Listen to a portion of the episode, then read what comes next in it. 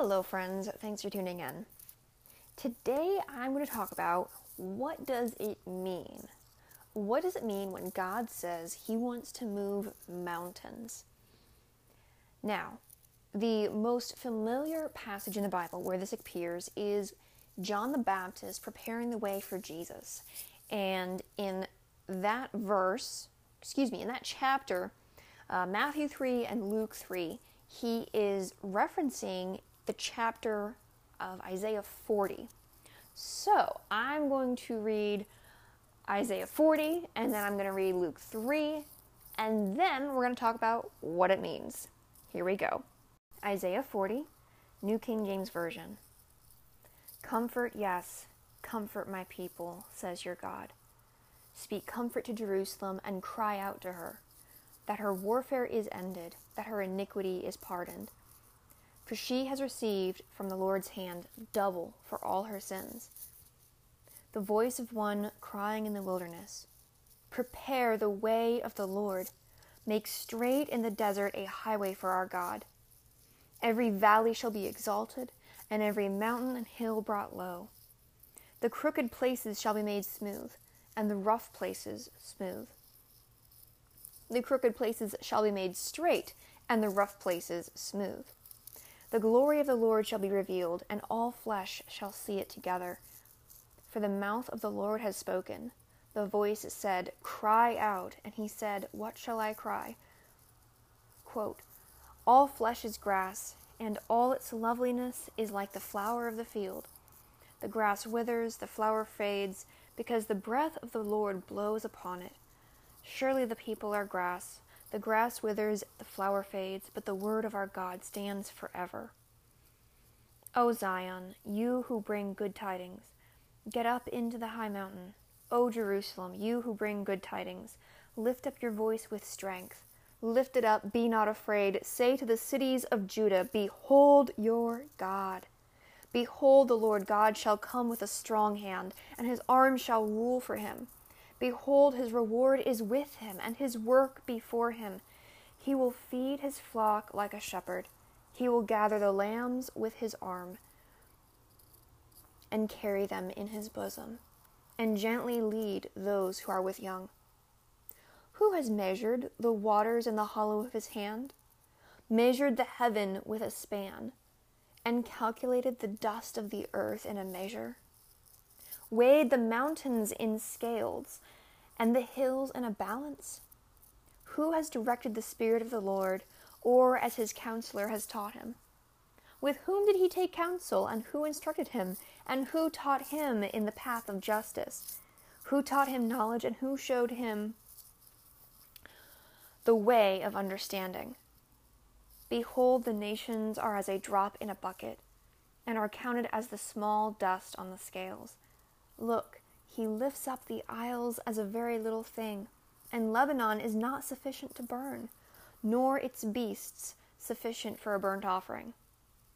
All nations before him are as nothing, and they are counted by him less than nothing and worthless. To whom then will you liken God, or what likeness will you compare to him? The workman molds an image, the goldsmith overspreads it with gold and the silversmith casts silver chains. Whoever is too impoverished for such a contribution chooses a tree that will not rot. He seeks for himself a skilful workman to prepare a carved image that will not totter. Have you not known? Have you not heard? Has it not been told you from the beginning? Have you not understood it from the foundations of the earth? It is He who sits above the circle of the earth and its inhabitants are like grasshoppers, who stretches out the heavens like a curtain and spreads them out like a tent to dwell in. He brings the princes to nothing. He makes the judges of the earth useless. Scarcely shall they be planted, scarcely shall they be sown, scarcely shall their stock take root in the earth, when he will also blow on them and they will wither, and the whirlwind will take them away like stubble. To whom then will you liken me? Or to whom shall I be equal, says the Holy One? Lift up your eyes on high and see who has created these things, who brings out their host by number. He calls them all by name. by the greatness of his might and the strength of his power. Not one is missing. Why do you say, O Jacob, and speak, O Israel, quote, My way is hidden from the Lord, and my just claim is passed over by my God? End quote. Have you not known? Have you not heard? The everlasting God, the Lord, the creator of the ends of the earth, neither faints nor is weary. His understanding is unsearchable. He gives power to the weak, and to those who have no might, he increases strength. Even the youths shall be faint and be weary, and the young men shall utterly fall. But those who wait on the Lord shall renew their strength. They shall mount up with wings like eagles. They shall run and not be weary. They shall walk and not faint. That is, with some verbal mistakes on my part, the entire chapter of Isaiah 40. Wow. Most of you, most of us, if we've grown up in the Christian church, are familiar with the end of the chapter. Um, you know, rise up on eagle's wings. And many of us are familiar with that you know, verse in the middle, you know, the grass withers and the flowers fade, but the word of the Lord stands forever. And we're familiar with the beginning of it, where John references as, you know, make straight the paths in the wilderness, and the mountains will be brought down, and the hill valleys will be filled. Um, but it's an amazing thing when we recognize that they're in a cohesive environment within Scripture, that they go together. Oh, it was Philippians 4 when I figured that out, and I'm not going to tangent on it, but it, it's really good. Philippians 4 is chock full of um, uh, poster verses, shall we say. Poster child verses. Ooh, I like that. So, um, first of all, this is a huge chapter. Um, and I'm I'm just gonna try to summarize it so that we can break down and yeah, because this you could preach on Isaiah 40 all by itself. You could preach on a verse of Isaiah 40 all by itself. It, it's mm, oh, this is like chocolate cheesecake right here. Okay, so he says, "Comfort my people." You have received double consequences for your sins, and here's the prophet preparing the way for the Lord. The goodness and the glory of the Lord shall be revealed. I'm paraphrasing now, please forgive me. Um, the glory of the Lord shall be revealed, and we are going to recognize our temporalness. Oh gosh, dear dear me, can I please choose a smaller word? Um, we recognize our fragility in the face of God's character, in the face of His word, and yet he is full of goodness, he brings good tidings, and say to the cities of Judah, Behold your God, he is strong and he's powerful, and he is coming to gently care for us like a shepherd, gathering the lambs in his arm and carrying them in his bosom and gently leading those who are with young. And now it transitions to talking about, yo, this dude is big. Who has measured the waters in the hollow of his hand? Measured the heavens. You know when you spread your hands out and you, you spread your pinky to your thumb and you look at how big it is and you kind of use that to gauge how my mom says it's about nine inches but you know put it up to a ruler. Figure out your own span. Um, god's span measures the heavens. So to, for him to measure the solar system he's just like eh yeah. Yeah pink, pinky to thumb and he's calculated the dust of the earth in the measure weighed the mountains in scales. Like, have you been to the Rockies? Have you seen the pictures of the Rockies? Imagine putting those in like um, um, a balance, like you know, heavy thing over here, heavy thing over here. Oh, yeah, that's that's how heavy that is. Ugh, mind blowing, mind blowing. Um, and then who is directed the Spirit of God? Like, who taught him the things? This is very reminiscent of the end of Job right here because God's like, uh, yo, were you there when I laid the foundations? I don't think so. Ooh. Um, and then it transitions to this to this passage. Behold, the nations are as a drop in a bucket. oh man, it's like, yo, you are so small. You, do you have any idea how small you are? The nations are a drop in the bucket, and they're counted like small dust on the scales. Okay, so if you're in a shop and you buy a pound of wheat, the salesperson has a, scale with, you know, you know the when you go to the courthouse or you see the statues of the woman with the blindfold on and she's holding the scales of the, the things on either side.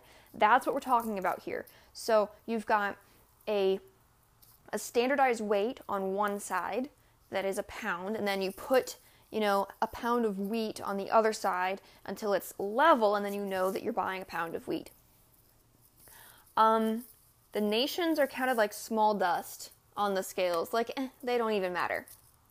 They're n- they're not they're negligible. Eh eh it doesn't matter. Like wow. So shrink us and our problems and the problems of the world down to like small dust on the scales.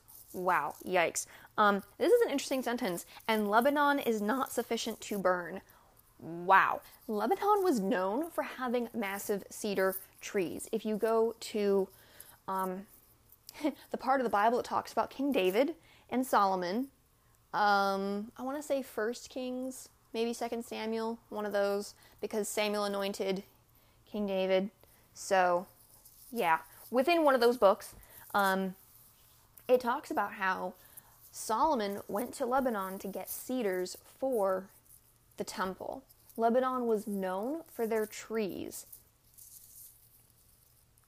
And and here it says Lebanon is not sufficient to burn. There's not enough wood. There's not enough wood in Lebanon. Like that's like saying um, there's not enough sand in the Gulf of Mexico. Like that's that's ridiculous. um, so uh, now that he's shrunken down, you know, the size of the nations down to like eh, with much poetic repetition. Um, he says, "To whom will you liken God, and what likeness will you compare to Him?" Then it starts talking about these the people who make carved images.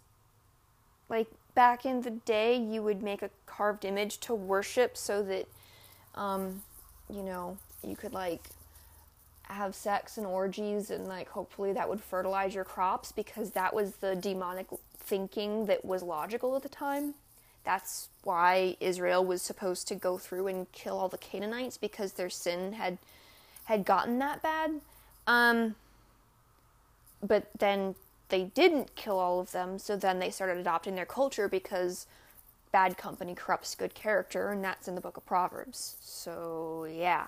Um, and then it says, uh, Why are you even trying to make something to compare to God's character?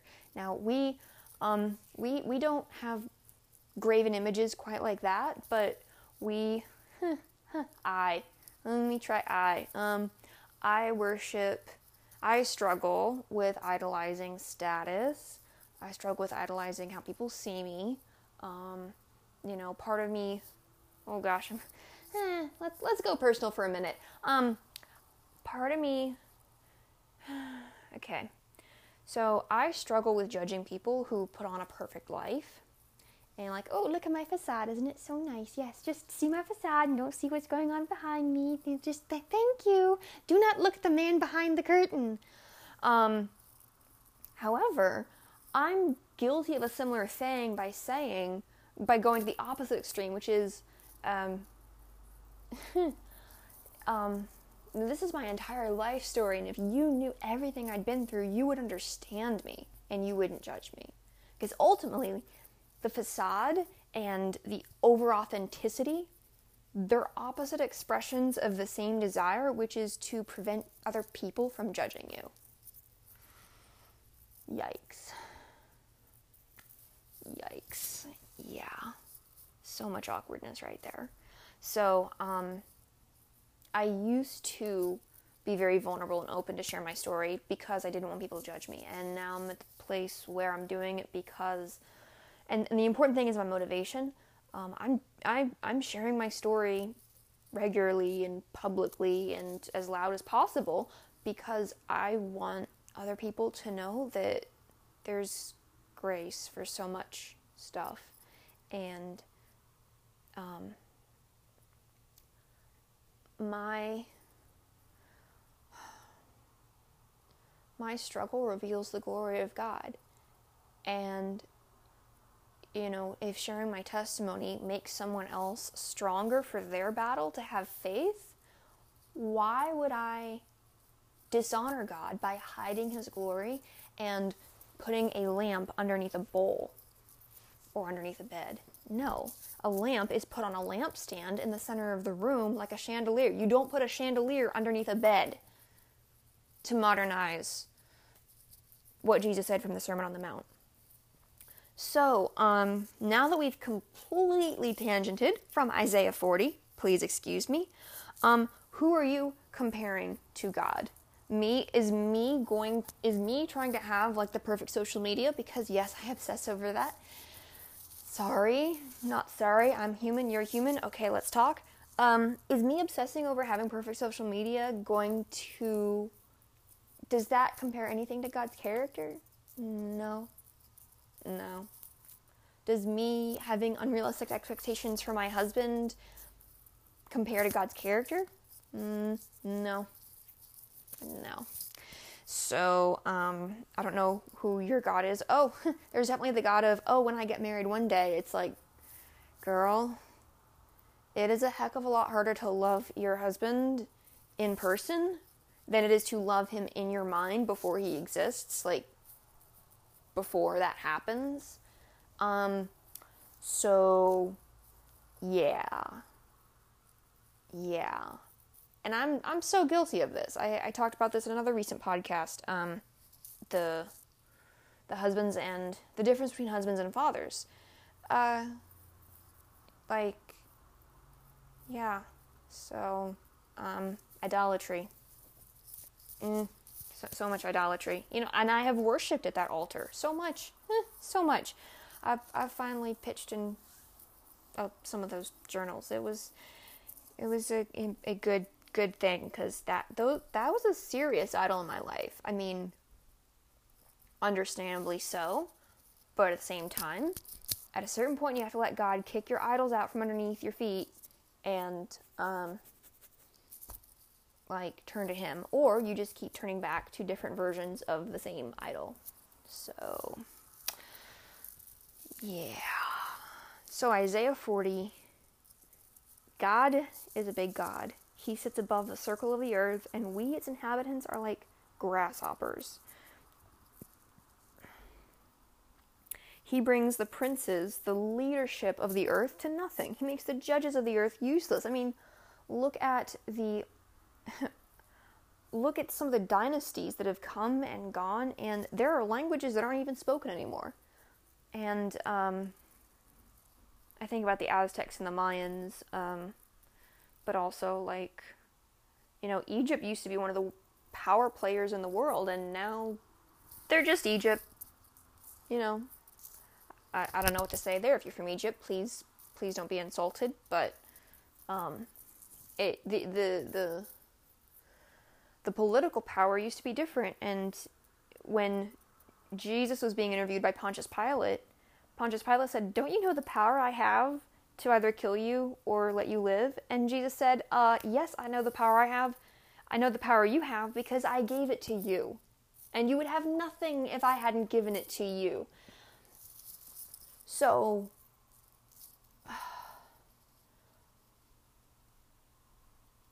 I'm going to go political for 30 seconds. God chooses the world leadership. He is sovereign. Are we still responsible to vote? Yeah. Are we still responsible to have civil dialogue between our neighbors and honestly discuss the issues? Yeah. But we need to respect the position because God has organized it, and Romans says, uh, yeah, respect your authority because God put them there for a reason. Now, if they're sick, like Nazi Germany, then go read up on Dietrich Bonhoeffer, and you know, good good deeds will never be outlawed. But um, that's a tangent. Back to Isaiah 40. Um, to whom is equal with God? Um, lift your eyes, lift up your eyes on high, and see who has created these things, who brings out their host by number. And I believe in that section he's talking about the stars. Um,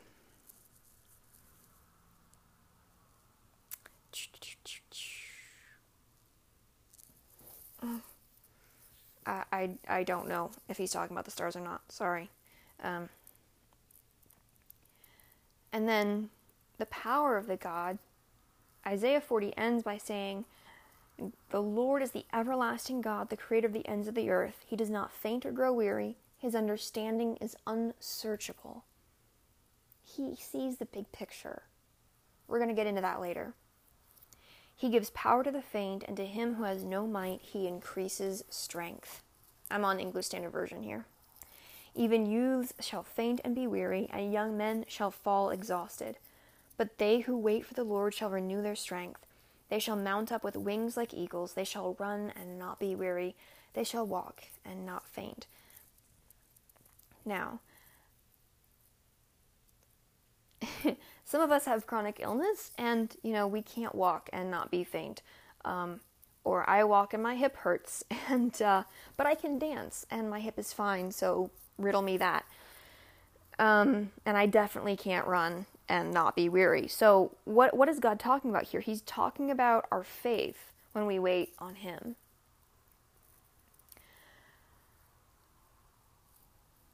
Now that I've summarized Isaiah 40, let me jump over to Luke 3. We'll read that and then we'll start to put the pieces together. Luke 3, New King James Version. Now, in the fifteenth year of the reign of Tiberius Caesar, Pontius Pilate being the governor of Judea, Herod being tetrarch of Galilee, his brother Philip tetrarch of Iturea and the region of Trachonitis, and Lysanias tetrarch of Abilene, while Annas and Caiaphas were high priests. The word of God came to John, the son of Zacharias, in the wilderness. And he went into all the region around the Jordan, preaching a baptism of repentance for the remission of sins.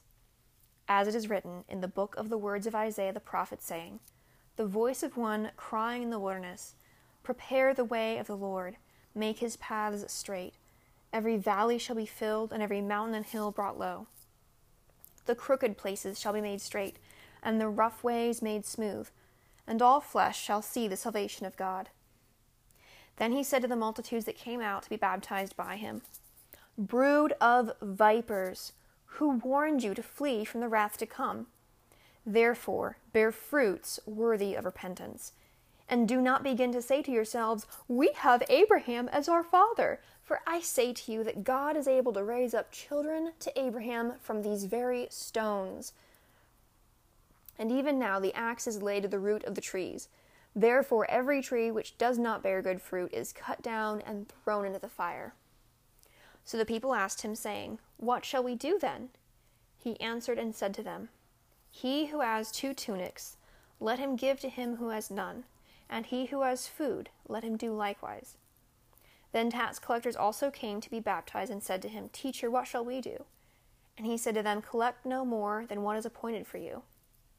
Likewise the soldiers asked him, saying, And what shall we do? So he said to them, Do not intimidate anyone or accuse falsely, and be content with your wages. Now, as the people were in expectation, and all reasoned in their hearts about John, whether he was the Christ or not. John answered, saying to all, I indeed baptize you with water, but one mightier than I is coming, whose sandal strap I am not worthy to loose. He will baptize you with the Holy Spirit and fire.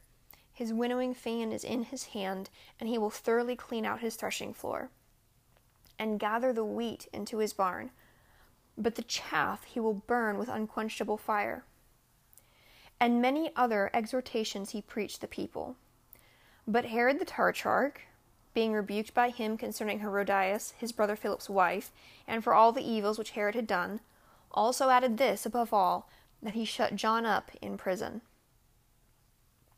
That is Luke 3 New King James Version, with a couple verbal typos on my part. Please forgive me. Um,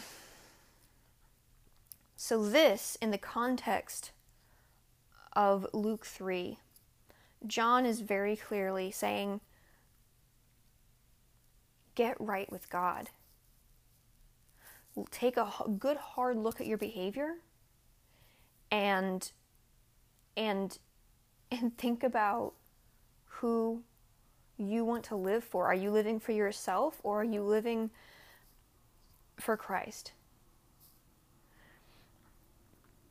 Um, to break down this passage a little bit, the initial section gives us a date stamp of these are the people who are in power. And then this is John. And this is the prophecy he was fulfilling. And he warned people don't think that you will um, get into heaven just because of your genetic heritage. That is so, such an arrogant thought. It, it doesn't matter. God truly doesn't care whose, whose line you come from. He cares that you are bearing fruit in keeping with repentance. So the people ask, What does that look like? He says, Share. If you have two sets of clothing, give one to somebody who doesn't have any. Now, in that day and age, people normally only had one set of clothes.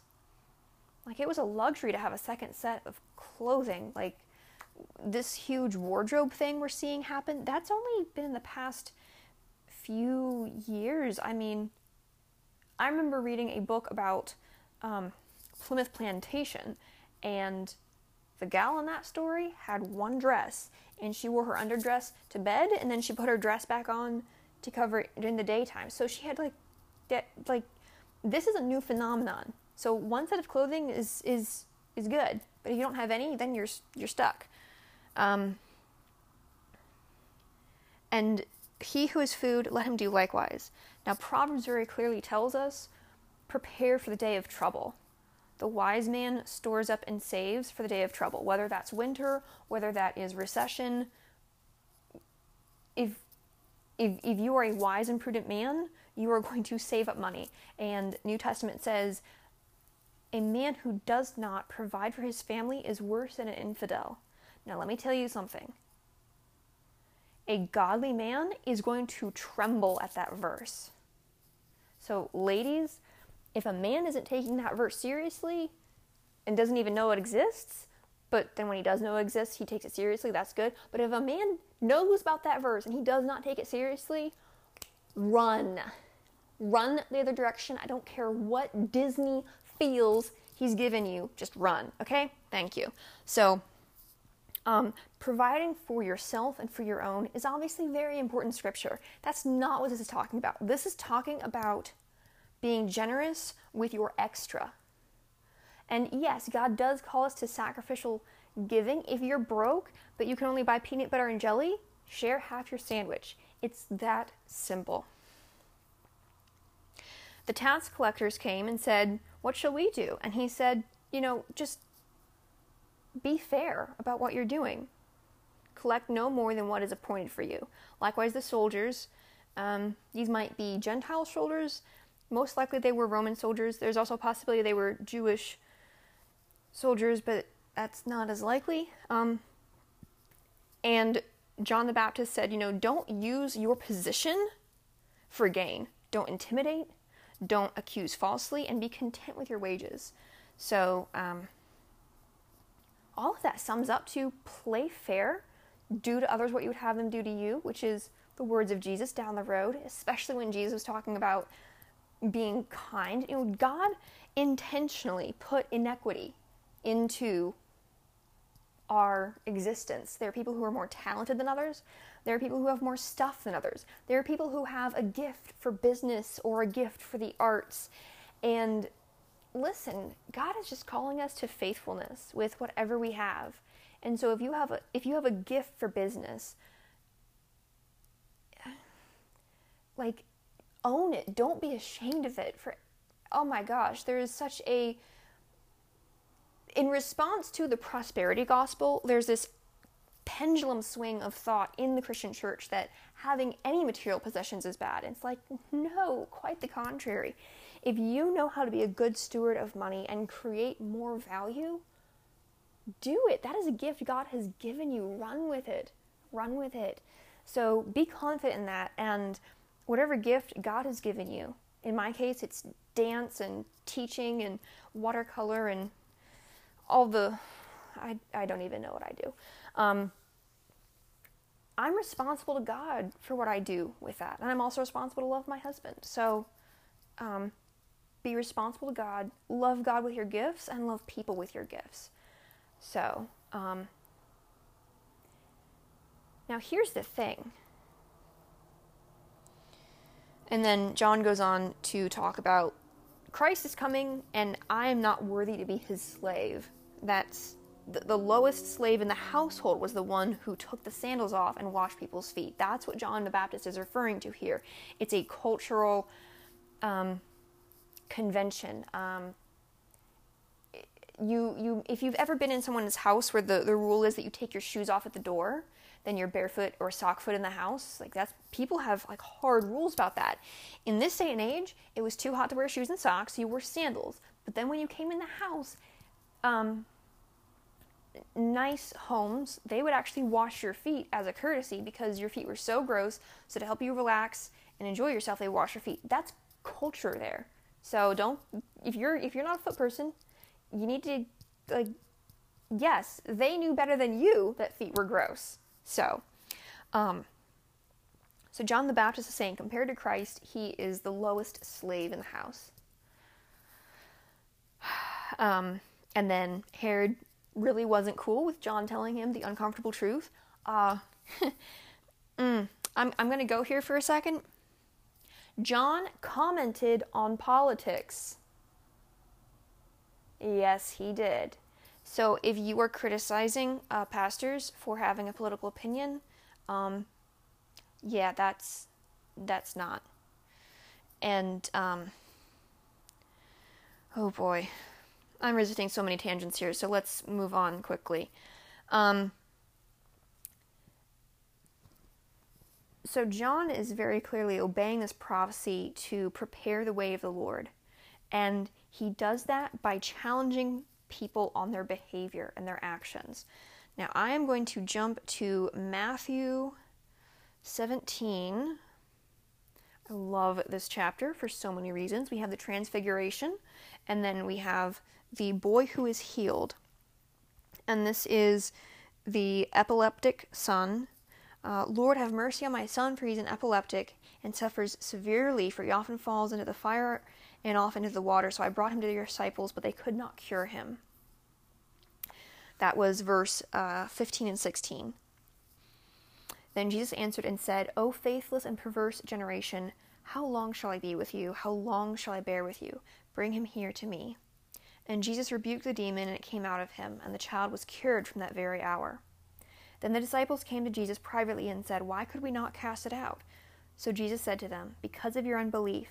For assuredly I say to you, if you have faith as small as a mustard seed, you will say to this mountain, Move from here to there, and it will move, and nothing will be impossible for you. However, this kind does not go out except by prayer and fasting.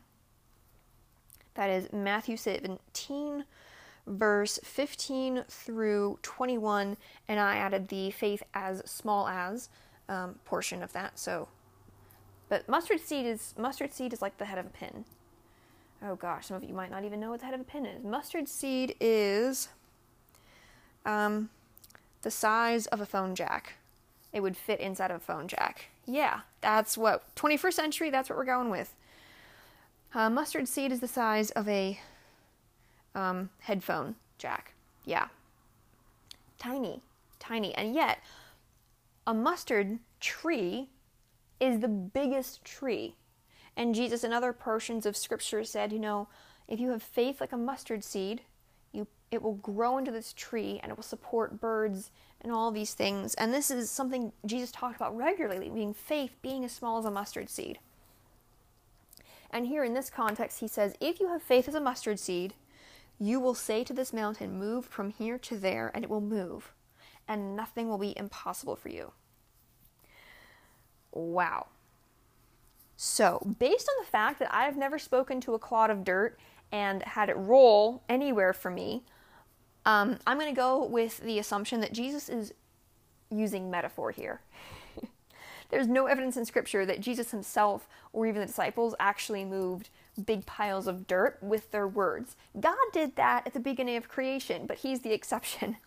So, this is in the context of Jesus setting this young epileptic boy free.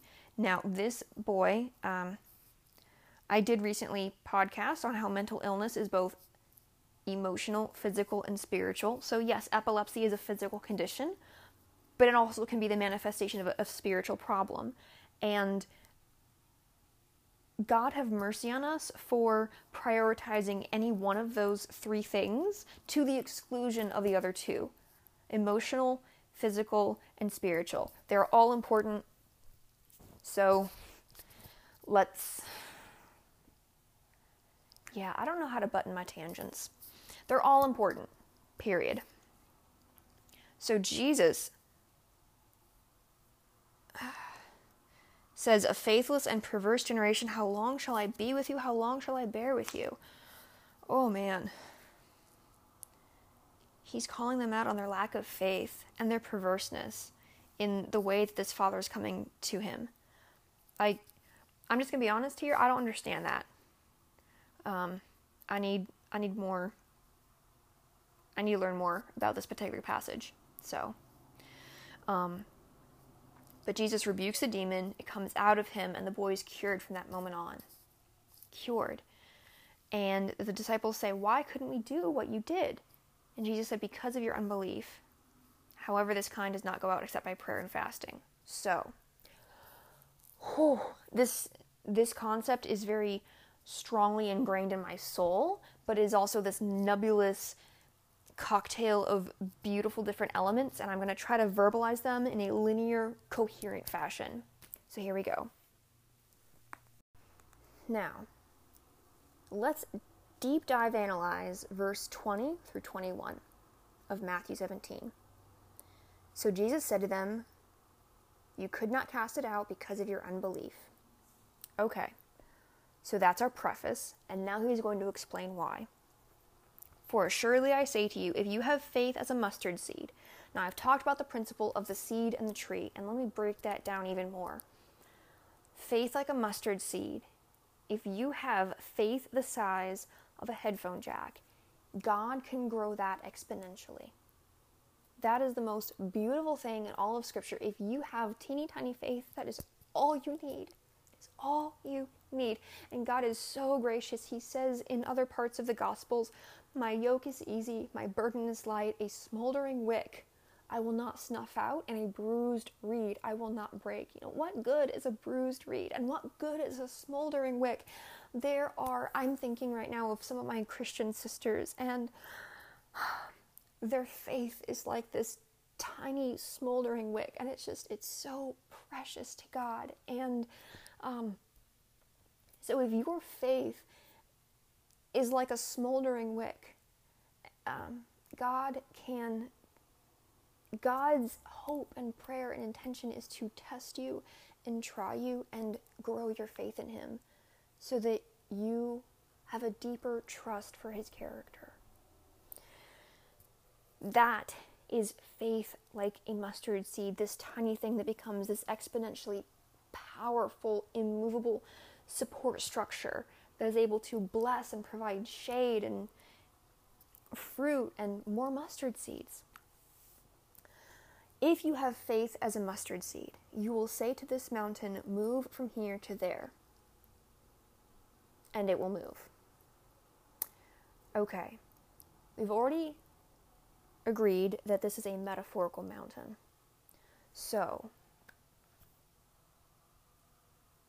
let's look at the scriptures we've already read and try to identify other mountains that God might be referring to here. So when we looked at Isaiah 40, we looked at the idols. You know, those are those are that like my idol for people not judging me or people thinking nicely about me because I struggle with people pleasing. That's a huge idol. That's an idol that is part of that's a that's a, a flaw. It is part of my character that I'm I'm probably going to struggle with one way or another till the end of my life. Um, and then when we went to Luke 3, John the Baptist very clearly said, um, Get your hearts right with God, bear the fruit of repentance, which is be sad about your actions to the point where you get up and you, you change. And then here in Matthew 17, this is so beautiful, you guys.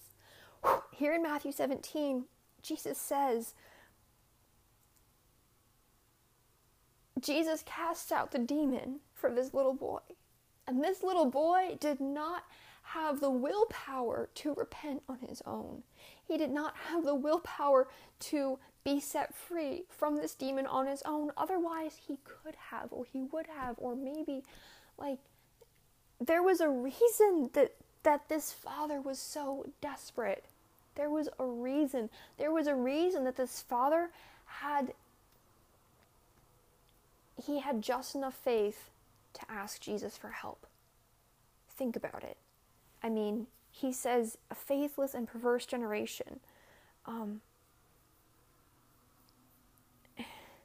we, oh gosh. Mm.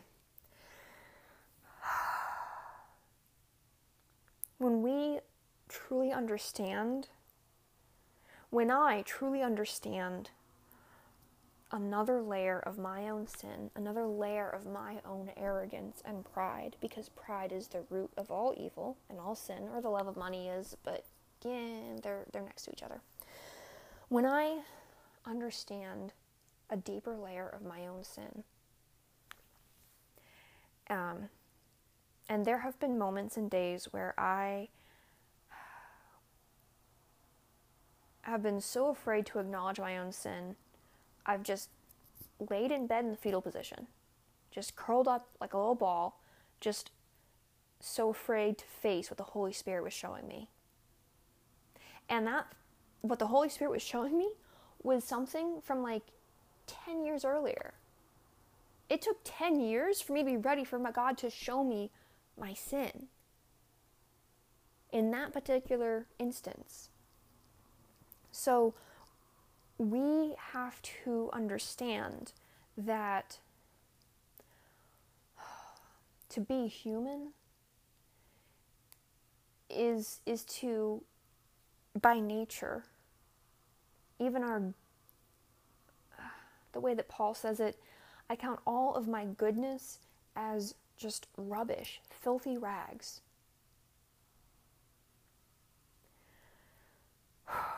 when we understand the depth of our sin, we are then better able to understand the extent of God's grace. That it does cover all of it. All of it that and here's here's the really amazing grace for the believer. Like there we, we are to sin every day until the day we die. And so there are probably, there, there are definitely, oh, Lord Jesus, help me. Help me explain this biblically. Um, there are, there are more things that we're doing wrong than we have time and energy and life and knowledge of our worth in Christ to even face and repent of. So, the beauty of being a believer is that we just we just repent of stuff as God and our community shows it to us. And then he he died for the stuff we know about. He died for the sin that we know about and he died for the sin that we don't know about because we are such wretched creatures that we sin and we don't know it. Bible says we don't know the left hand from our right. Um, the the Bible says that in regards to a people who didn't know right from wrong. You don't know their, their left hand, their right hand from their left. And so, when Jesus says here, you will say to this mountain, move from here to there, I believe that he's talking about the idols in our lives. I believe that he's talking about our behavior that is an expression of those idols. And I believe he's also talking about the demonic strongholds in our lives that we are relatively powerless to overcome.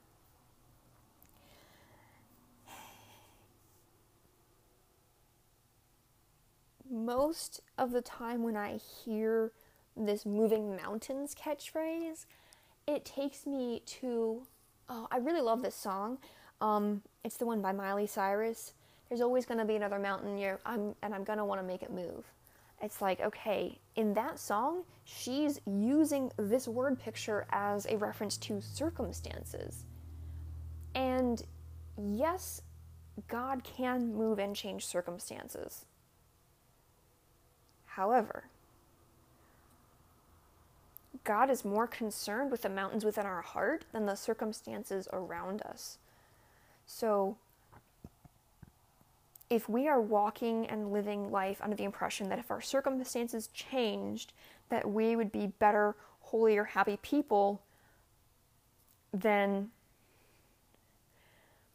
we're we're not understanding the work of the Holy Spirit correctly. Um, there was a poem I recorded um, a number of years ago, "Sanded Soul." Oh man, I don't even um, let me see if I can remember it.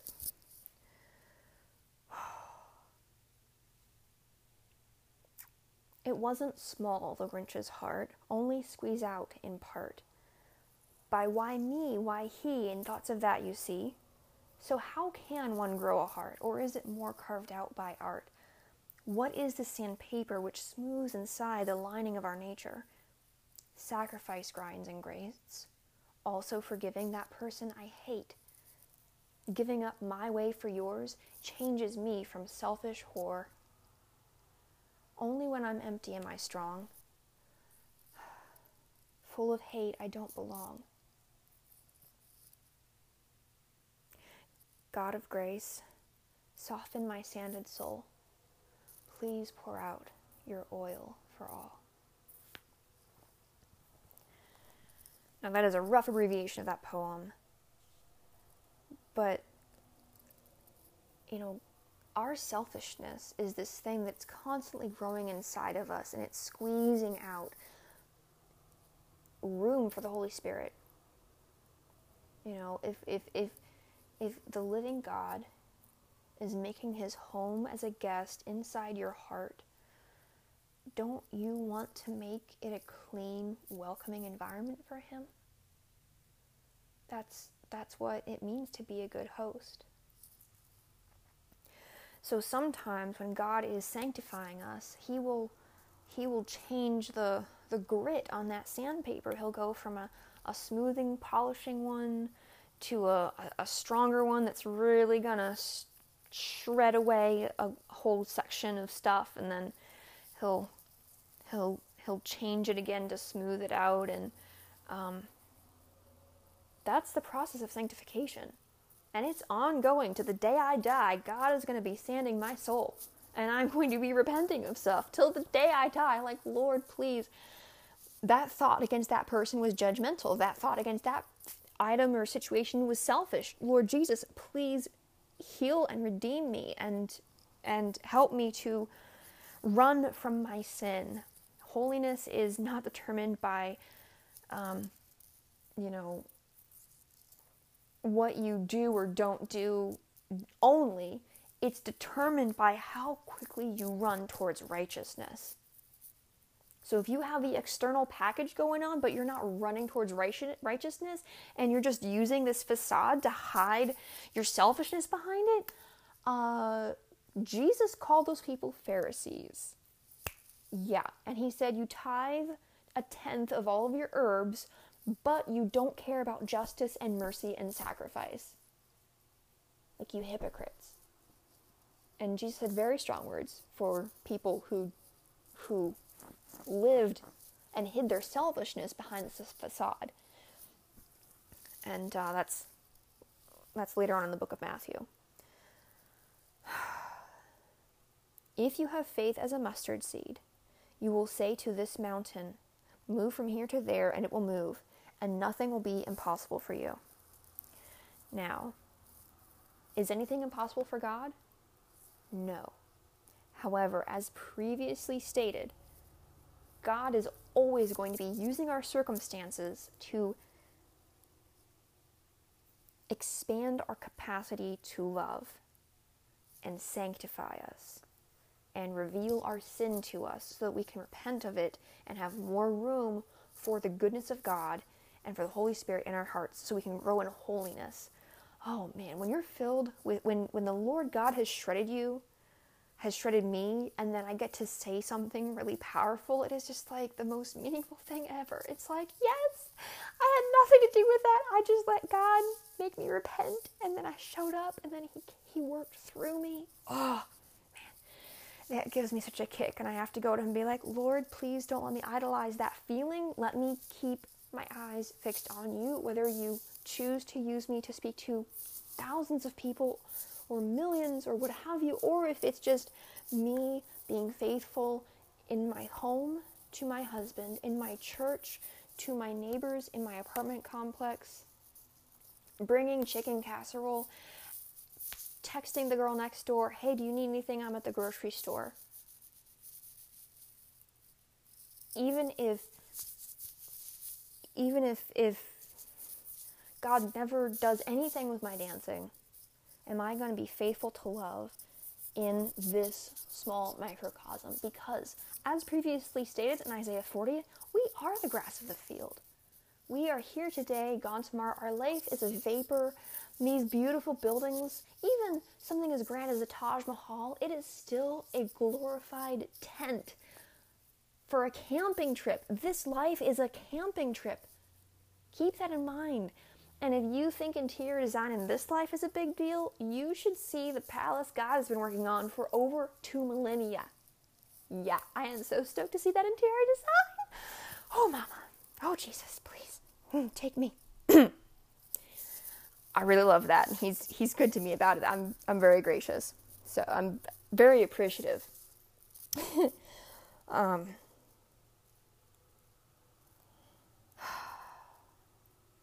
Nothing will be impossible for you. Impossible is a matter of holiness. Uh, let me try and phrase that better. No act of love or obedience will be impossible for you. Now, if we go to the New Testament, Paul begged God three times to take this physical ailment away from him, and God did not. And he said, I am letting you have this thorn in the flesh to keep you humble. Ouch. So, um, will we all have the physical strength of Olympian Olympians or the the constitution of of healthy, energetic people? I mean, they're like Amy Carmichael spent the last few years of her life completely bedridden, praying, interceding, writing books, and running a ministry from her bed. So, this is not about physical possibility. This is not about you can be anything you can be. That is that is a twisting of the truth. Therefore, that is a lie from the pit of hell. You cannot be anything you want to be. No, I, I cannot be a bodybuilder. I cannot. I, I, I mean, maybe possibly if I got in the right vitamins, I could be a marathon runner. Maybe, but that's that that's not anywhere in my goals for my life. I'm just gonna say that. Um, we're, we're not gonna walk on water. Let's take it to the next level. I am never gonna walk on water, ever. Not like Jesus did. I mean, fancy camera tricks, yeah, I can rig that up with enough money, but walking on water the way Jesus did, no. No. Surfing, I stood up on a board maybe twice, so I, that's all I got. And that was with a floaty, obviously. So, um, impossibility is about walking in holiness. Now, he, then Jesus clarifies his actions and he says, however, this kind, meaning referencing the demon, demonic stronghold that came out of the boy with epilepsy. This kind does not go out except by prayer and fasting. It's time to talk about this, y'all.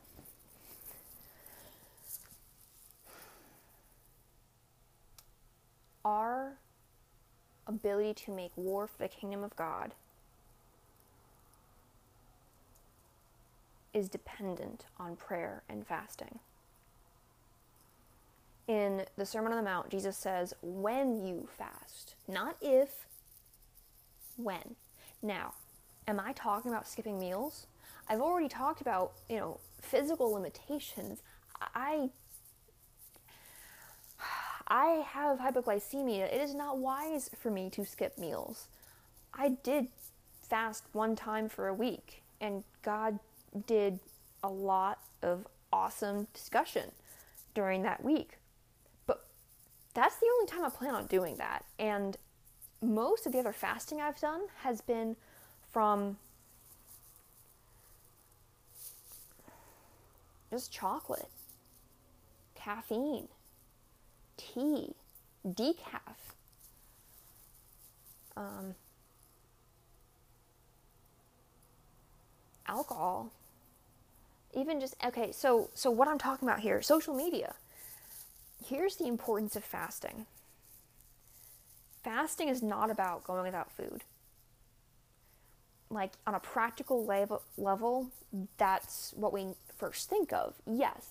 But on a larger scale scientifically fasting is about denying myself an expected source of happiness. A source of happiness that I depend on.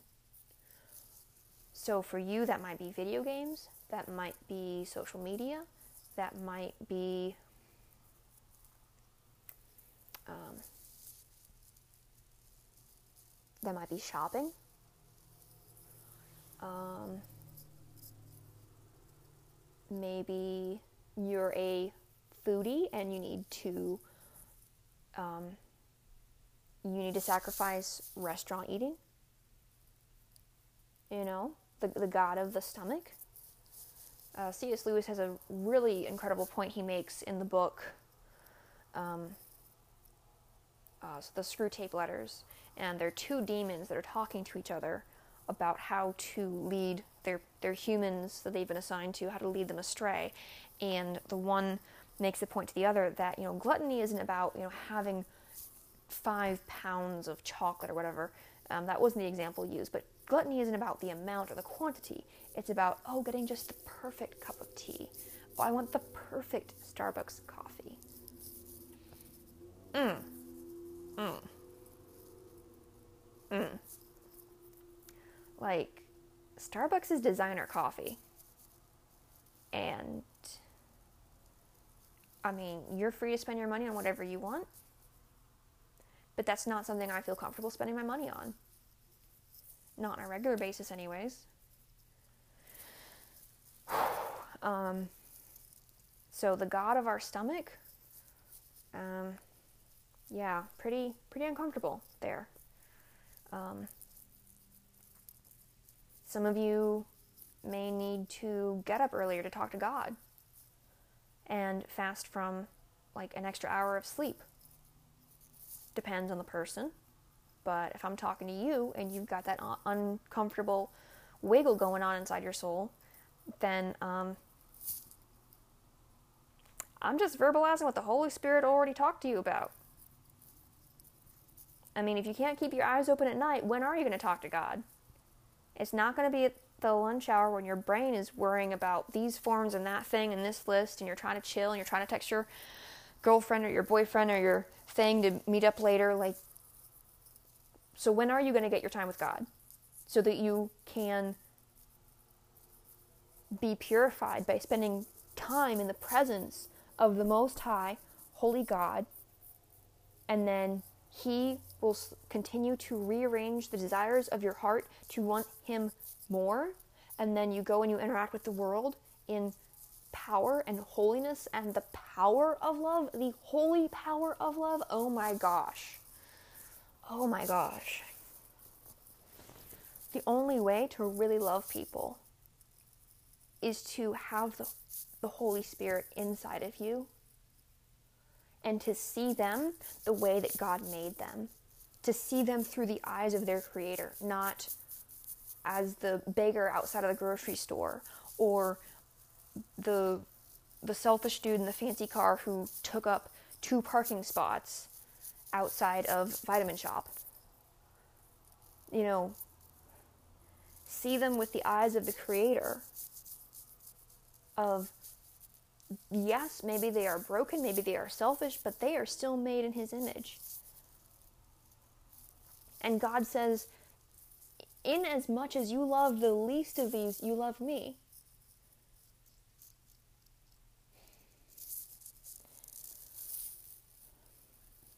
It's a lot of the these a lot of the Bible talks about how we love the person next to us.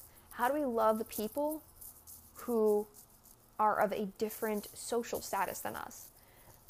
And here in America, we don't have well defined ranks, but in a sense, we do.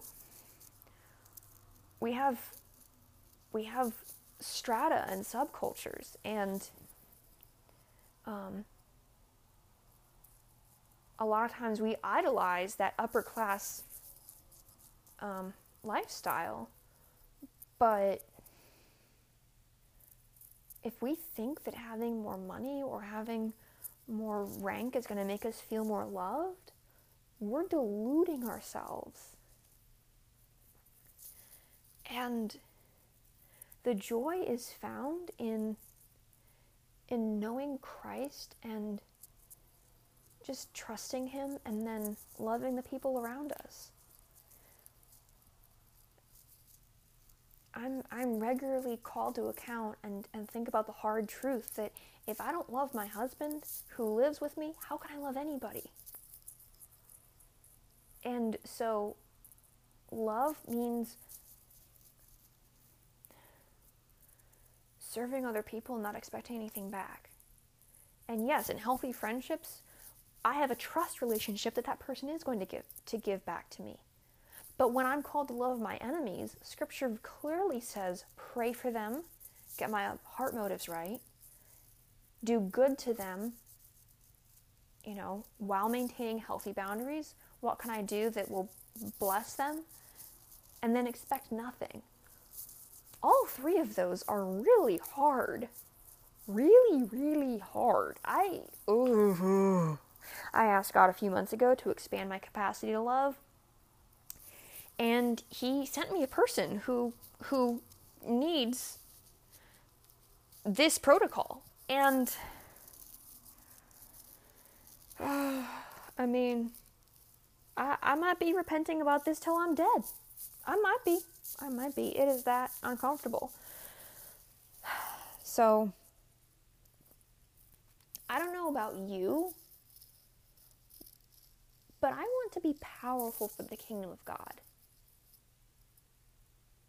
Now, if that powerful for the kingdom looks like loving my husband and bringing chicken casserole to a Wednesday memorial service so that a family can feel loved and grieve together and not worry about food, or hanging out with a family of young girls and just pouring into their life and being a blessing to them, or just talking to the guy next to me in the grocery store line, or whatever. I still want to be powerful for the kingdom of God. I want to love people powerfully. You know, know, I live in an apartment complex. People are coming and going all the time. Give water to the movers. They're not even helping me move, they're helping other people move. Give them water.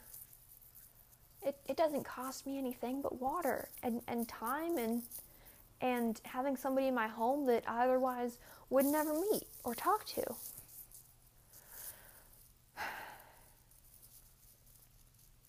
So, I hope that this has expanded your vision for the meaning of moving mountains. And I hope that you have the courage to ask God to help you move them within your own life and within the lives of those around you. My name is Meg. I love my Jesus, and I believe in living inside out. Now it's your turn. Go live it.